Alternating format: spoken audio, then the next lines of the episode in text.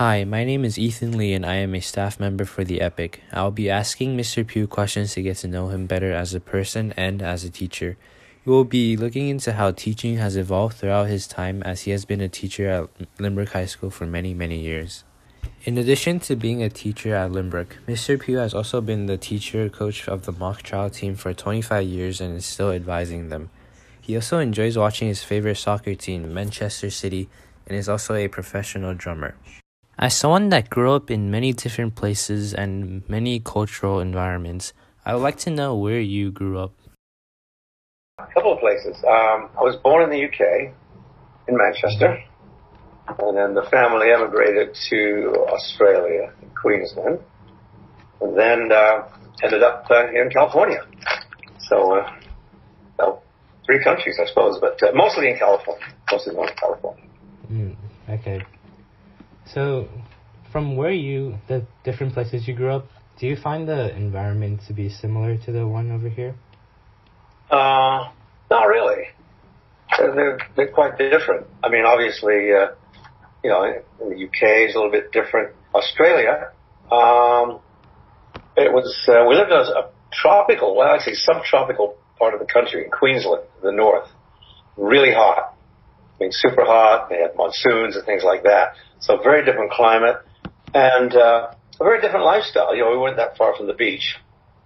Mm-hmm. And uh, it was kind of year-round summer, more like living in Hawaii than it would be anywhere else. Uh, it was quite different from Northern California. Um, so yeah, it wasn't as urban. It was a small town, you know, less than twenty thousand people, and that that's a kind of a different lifestyle anyway. Live in a small town. Everybody knows everybody else. You that kind of situation. Mm-hmm. So quite different from Silicon Valley. After living in three countries, Mr. Pugh ended up teaching government and economics at Lynbrook. I wondered what interested him into teaching these subjects.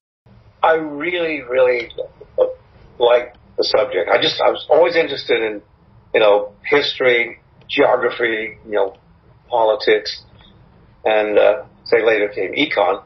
It was just one of my favorite subjects in school. I just found it really easy you know, history classes and social studies classes came real easy to me. And I was just, I just loved the subject. And, you know, traveling a lot, you know, when I was younger, I developed this interest, you know, in, in the world, you know, particularly like geography and, you know, these different cultures. So uh, that's not, that's, that's mainly it, you know, I mean, it's, um, the love of the subject. I mean, I, I get to talk about it in class, mm-hmm. you know, yeah. it's not tedious for me, you know what do they say? If you you love what you're doing, you never you don't work a day in your life. Yeah. Not that I'm saying I'm lazy, but I'm saying uh, no. I mean, if you enjoy what you're doing, it makes a huge difference. And those are my favorite subjects. Yeah, those are definitely interesting subjects. A lot of us are aware of your longevity as a teacher here, and I just want to ask, how long have you been a teacher? I'll let, I'll let you figure this out. I, uh, I started when Nixon was president. This means that Mr. Pugh has been a teacher for around 51 years. Which is quite a while. You know, I've gone through a lot of changes since then, yeah, since I started school. Definitely. Decades, you might say. So, before Lynbrook, have you taught any other schools? No, I mean, I student taught a couple of schools, one in the east side, uh, Andrew Hill, and then Westmont. But that was just like six months or a year, I should say, of student teaching. But as far as full time, no, just Lynbrook. Okay. I've seen Lynbrook go through quite a few changes. In all these years that you have been teaching, have you ever felt burnt out? That's a good question. Um, you have days when you feel burned out. Mm-hmm. But overall, you know, as just teaching in general, not really. No. Um, sure, I was just say, you know, you have little ups and downs as well, but I've never really felt like that's it. I can't take it anymore. I've got to get out of here. I never felt that way. Yeah. And a lot of that has to do with where I'm teaching too. You know, mm-hmm. teaching at Lynbrook is uh, not all schools are exactly the same. You know, it's just a great atmosphere.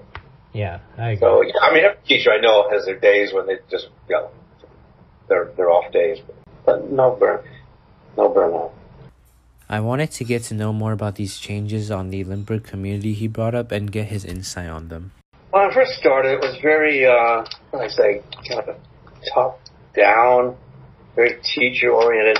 Um, they have very rigid rules as far as dress codes. I mean, for staff as well as students. Mm-hmm. You know, I mean, uh, you know, guys couldn't wear Levi's, couldn't wear jeans. You had to, you know, to wear just slacks and so on. And girls couldn't wear, uh, know, sweats or anything. Oh, nobody wore sweats. I mean, sweats and hoodies. Girls had to wear skirts and so on. Um, teachers, uh, we, had, we wore ties. You know, the men, the men did. Um, so it was, it was kind of rigid and uh, a little very restrictive as far as even how you could teach back then. Um, of course, it's evolved quite a bit over the years. Um, today, I think it's uh, well, we're given a lot of freedom to Yeah. be real creative. Mm-hmm.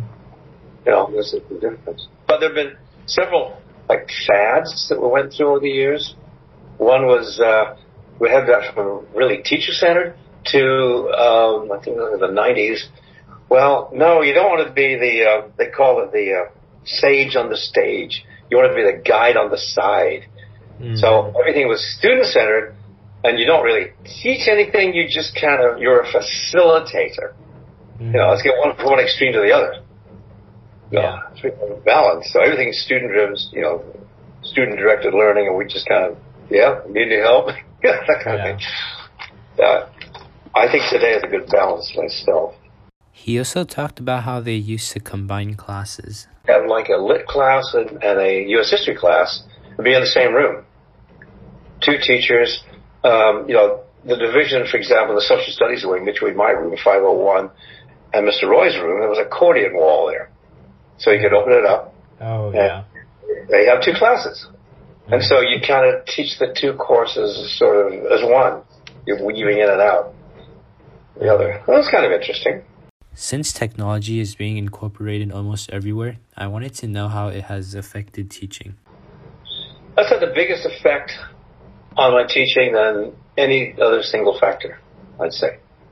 Um, I like, I mean, back, you know, when I, when I first started, I mean, sure, we didn't, couldn't go online, things like that. Yeah. Um, and even like just smart boards and things like that. We just, you know, yeah, you could make recordings, but, but it, there was no technology to speak of. You know, just you, you know, you know, the board behind you and, uh, Yeah. you know, in a class. And, uh, it, it really helps. It's just a re- enormous resource Mm-hmm. that you use. You know, I mean, the, you know, I'll say in the classroom, maybe it's not remote, but I mean in the classroom, you talk about something and you flash something up on the, uh, on the smart board, maybe a little quick video, or something like that to kind of illustrate what you're talking about.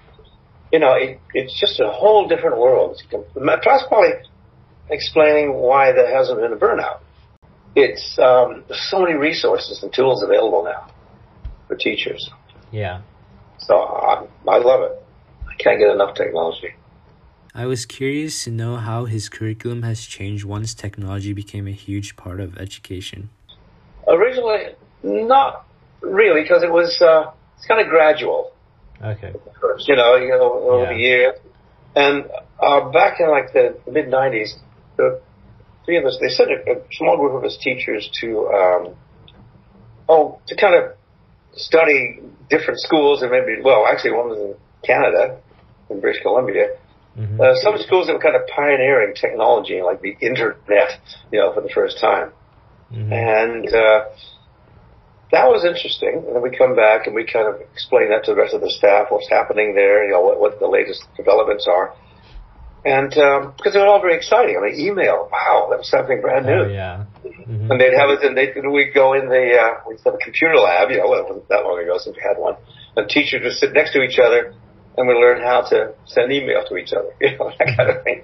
Yeah. I mean, it sounds so primitive now, but it had to start somewhere. But see, that was over over a period of years. Remote is like all in one day. Yes. March 13th, 2020. It's like, guess what? You know, hmm. school's closed. Yeah, speaking on that, so how was it difficult to translate into remote learning? That was tricky because it, you know it was like you had really had okay. There were lessons, Mm-hmm. but they don't always translate into online because you know well, most of us have a lot of us have. I- I'd say most of us again had like paper assignments that we use, you know, we hand out and so on. yeah. Testing is really tricky. It's really hard and remote.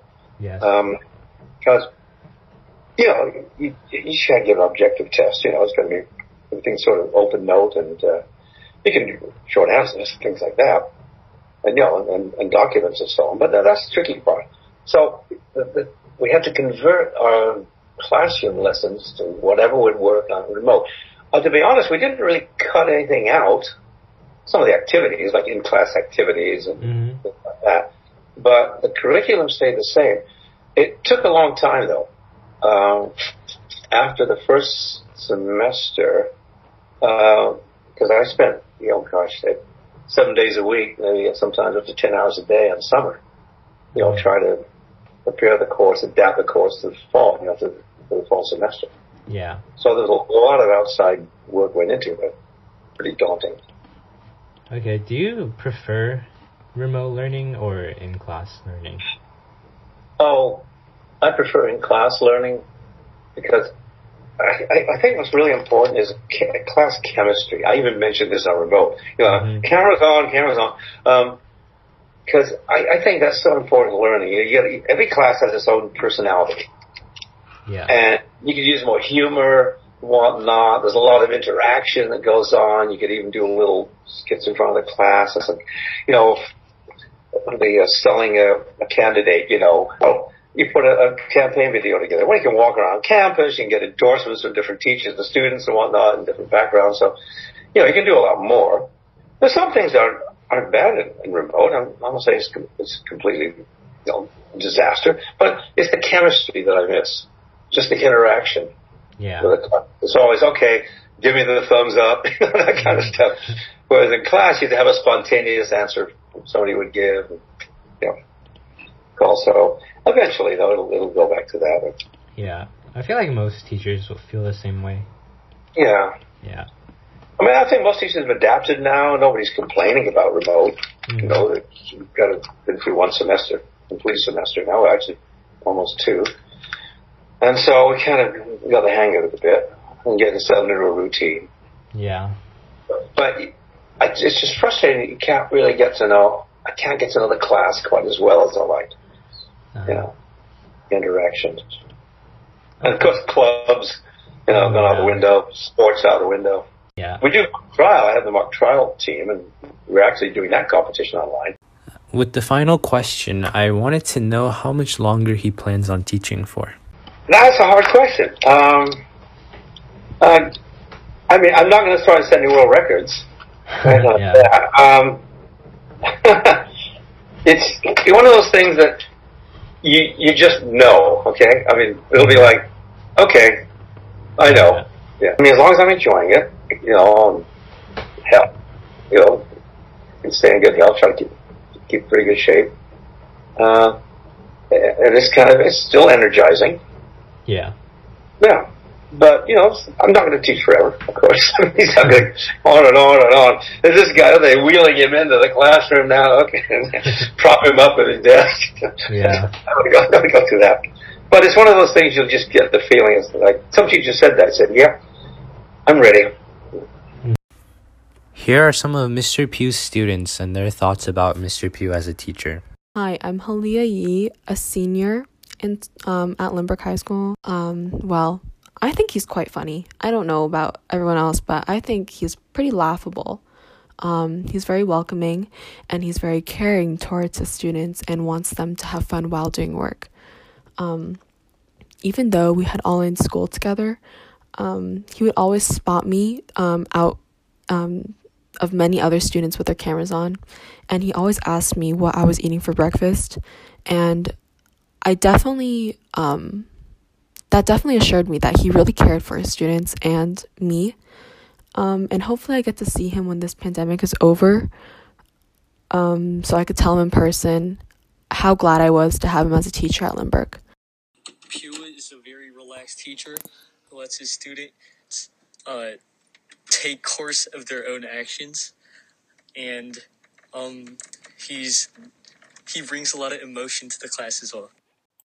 I enjoyed learning about Mr. Pugh's diverse background and all the ways teaching has changed throughout the years. It was a terrific experience getting to interview Mr. Pugh, and I hope you guys enjoyed it as well. Make sure to check out our website at lhsepic.com and our Instagram.